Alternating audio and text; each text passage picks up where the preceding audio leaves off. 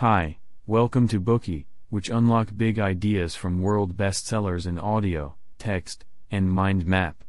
Please download Bookey at Apple Store or Google Play with more features. Get your free mind snack now. Today we will unlock the Book of Mice and Men. Of Mice and Men is one of Steinbeck's masterpieces that reflect his ability to accurately transform social perceptions into narratives.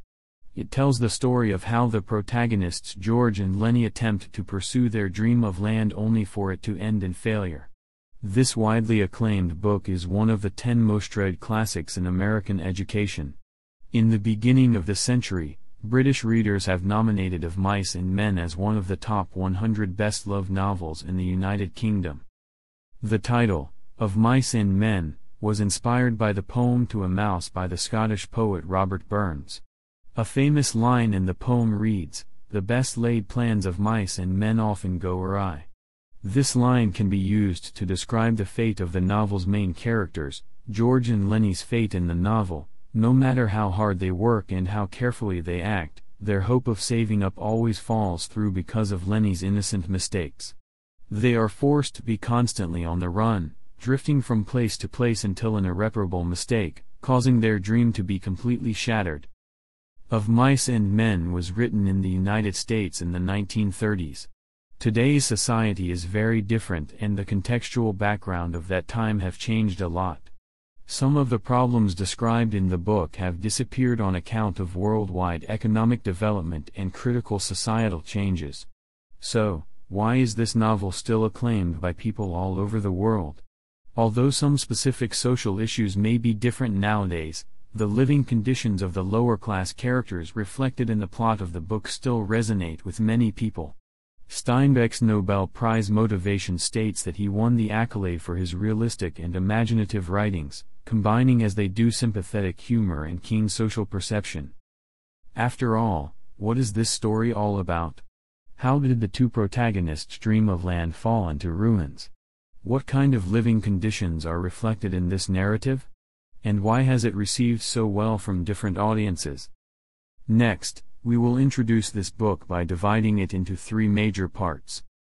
In part 1, we will summarize the plot of the novella, using George's four conversations with Lennie about their dream as the narrative thread.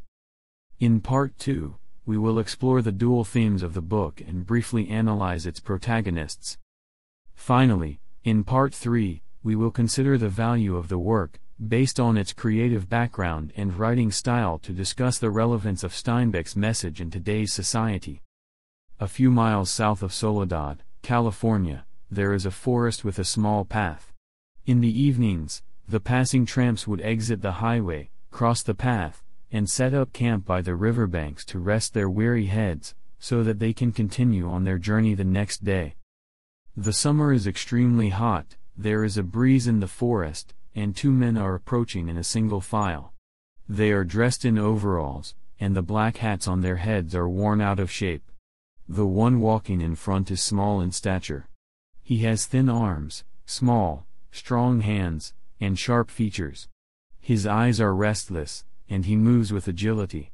The one at the back is the polar opposite, burly and broad-shouldered, he has pale features and walks with heavy steps, similar to the way a bear drags his paws. The first man is named George, and his partner is Lennie. George and Lenny are on their way to a ranch for work. The bus driver gave them the wrong directions, so they had to walk about four miles before finally catching sight of the ranch. At first, they consider going there directly to have supper and spend the night, but that would mean they must start working immediately the next morning and lift grain bags for the whole day. Taking all of that into account, they decide to spend the night at the sandbanks, take the time to enjoy their last little bit of idleness. To be precise, this is actually George's plan.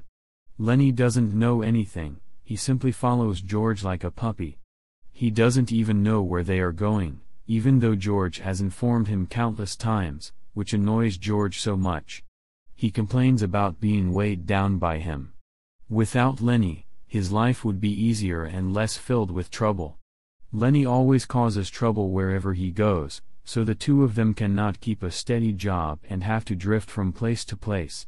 In the last ranch they worked together, Lennie tried to touch a girl's dress and was mistaken for a rapist, so they had to leave and find work somewhere else. Lennie has his obsession, he likes everything that is soft to the touch, such as female dresses, mice, and rabbits. He gets excited anytime rabbits are mentioned. He and George have the same dream to save up their wages and buy a plot of land, so they could plant all kinds of fruits and vegetables, and rear cows, pigs, and rabbits. This way, they could live off the land and wouldn't need to scramble around to make a living. They could lie down comfortably by the fireplace at home, listening to the sound of the rain outside, and have cream, so goddamn thick you got to cut it with a knife and take it out with a spoon. Lennie constantly pesters George to tell him about this aspiration, even though he has already heard it so many times and knows it by heart. Every time George mentions his life fantasies, Lennie would talk about raising the rabbit by himself. In order to take care of the rabbits one day, Lennie remembers every piece of advice that George gives him, such as to stay silent when they get to the ranch, and to hide in the woods if he gets into trouble. That night, Lennie falls asleep with this dream in mind. At the ranch, George conceals their past from the owner, and the two of them settle down there. Lennie constantly reminds himself not to cause any trouble, but other workers like to provoke him out of the blue. One of these people is the ranch owner's son, Curly. Because Lennie is a big and tall man, Curly likes to pick fights with him to show off his strength. Curly's wife is also considered a troublemaker. Lennie only has to look at her a couple of times before George starts to reprimand him. For these reasons, Lennie constantly feels frightened and helpless.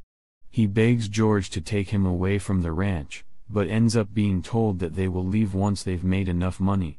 Trying to add something positive to Lennie's life, George gets him a newborn puppy to replace the mouse that he petted and accidentally killed in the woods on their way to the ranch.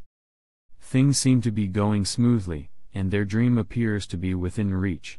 On one occasion, Lennie tells George about his wish to keep rabbits as usual.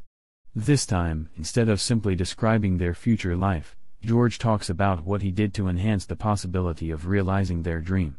It turns out he already has his eye on a nice plot of land and can get it at a good price, but he knows they don't have enough money to buy it yet.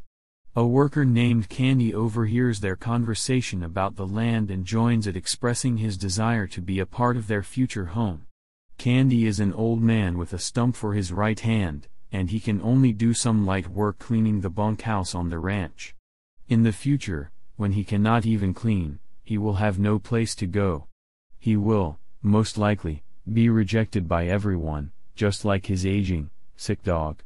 He, too, wants to have a place of his own, and he is willing to put up his life savings for that. With Candy's contribution, they can pretty much buy the plot of land if they work here for one more month. George, Lennie and Candy get overexcited with the idea of making this long-time dream a reality so soon. They can't help but daydream about their wonderful future whenever they have a chance.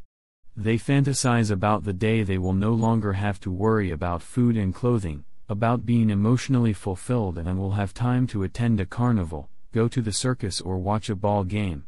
When they become landowners, they can go whenever they want, without having to answer to anyone. Of course, Lennie will have his rabbits. He has even imagined how he will protect his precious pets by fighting any other animal that dares to threaten their lives. In their minds, the dream of land will be realized soon. One weekend, George and other workers go into town to have some fun, leaving Lennie behind, bored and lonely. Noticing the light coming from the stable, he goes over to take a look at it out of curiosity. That's when he meets Crooks, the only black man on the ranch.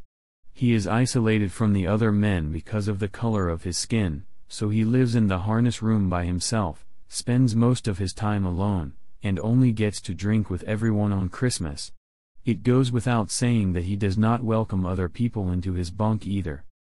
Lennie, being a simple man, does not know all this. His naivete causes Crooks to let down his guard and let him into his bunk. As they chat, Lennie mentions his plan to own a place and keep rabbits. Unlike Candy, Crooks sneers at the idea. He has seen too many people like Lennie.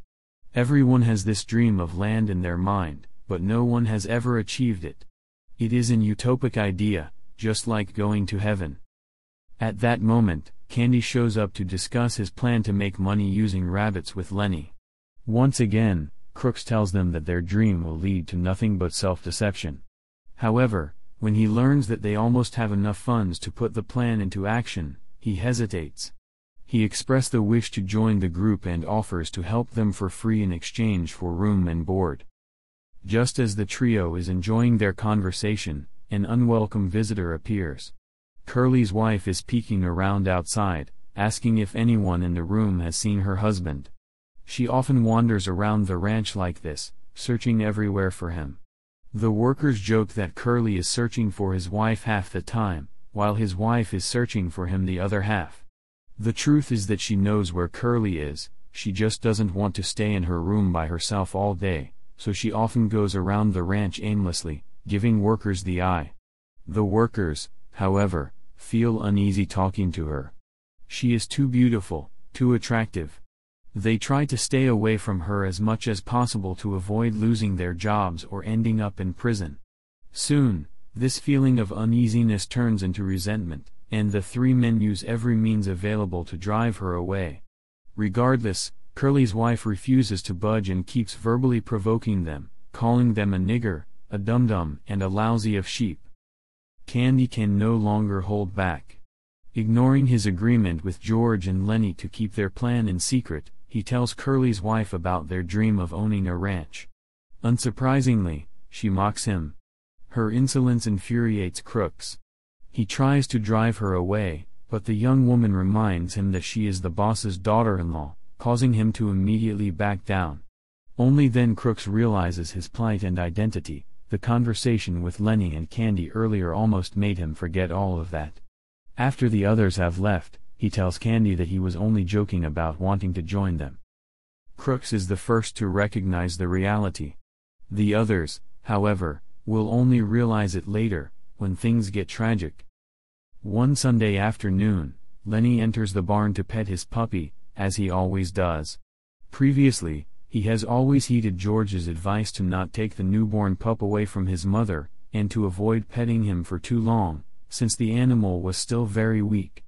This time, however, the puppy ends up dying due to his uncontrolled strength, just like the mouse he stroked before in the woods. Feeling helpless, he looks at the dead pup, not knowing how to tell George about what happened. He is afraid that George will not let him keep rabbits if he finds out that he ended up hurting one more animal. Just then, Curly's wife appears once again. She sidles up to Lennie quietly, with her bouncy hair curls, and tries to start a conversation. Lennie ignores her and she mistakenly believes that he is too afraid to talk to her because of Curly, just like all the other workers. But the truth is that Lennie doesn't understand all this, all he knows is that George has warned him not to speak to her. However, when she notices his puppy and asks about it, he starts to talk. And Curly's wife, too, starts pouring her heart out, having finally found a conversation partner. She tells him that as a young girl, she had a good future, but ended up marrying Curly before she could build it up. Now, every day, she either has to listen to Curly brag about all the fights he has won, or else she is stuck in her room alone with no one to casually chat with. Her life is filled with boredom and loneliness. While Lennie appears to be listening, his mind is preoccupied with his puppy and rabbits. He explains that he is obsessed with rabbits because he likes to touch anything that feels soft. Curly's wife feels the same way, she likes to touch silk and velvet fabric, as well as her own hair. As she makes this statement, she lets Lennie touch her hair to feel how soft it is. It is indeed very soft. Lennie can't take his hands off her hair, and he starts to stroke harder and harder. Curly's wife is worried that he would mess up her hairdo, so she asks him to stop. Nonetheless, Lennie doesn't know how to let go. Her angry voice sends him into a panicked state, and he inadvertently clings on more and more tightly. At this point, she is already terrified and starts to scream. Lennie doesn't know how to calm her down, so he covers her nose and mouth with his other hand.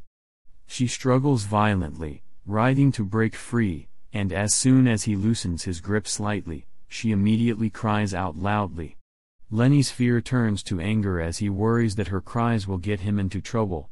He's so worried that he starts to shake her violently, trying to make her quiet. Suddenly, she becomes still. Lennie has broken her neck, just like what he did to the mouse and puppy. When Lennie realizes that he is in trouble once again, this time, a big one, he remembers George's instructions and hides in the woods, leaving the body on the haystack. The first people to find it are Candy and George, and they immediately realize what has happened. Their dream has been shattered, they can't work in the ranch anymore. On top of that, Lennie will be lynched. As the crowd searches for the killer, George steals a gun and finds Lennie first. Unlike before, he doesn't get mad at his friend. This causes Lennie to think that George has forgiven him, and he is finally able to relax. He pesters George once again to tell him about their future. This time, George asks him to look across the river so that he could almost visualize what he is describing. George points the barrel at the back of Lennie's head, steadies his own trembling hands, and pulls the trigger. Lennie dies blissfully in the dream that George has woven for him. Everything has come to an end. Later, when all the other workers arrive, and George joins them to go drinking. That concludes the plot of the novella. George recounts their dream of land to Lennie over and over again, watching it rise and fall, and finally crumble to dust without a trace. Today we are just sharing limited content. To unlock more key insights of world-class bestseller please download our app. Just search for BOOKEY at Apple Store or Google Play, get your free mind snack now.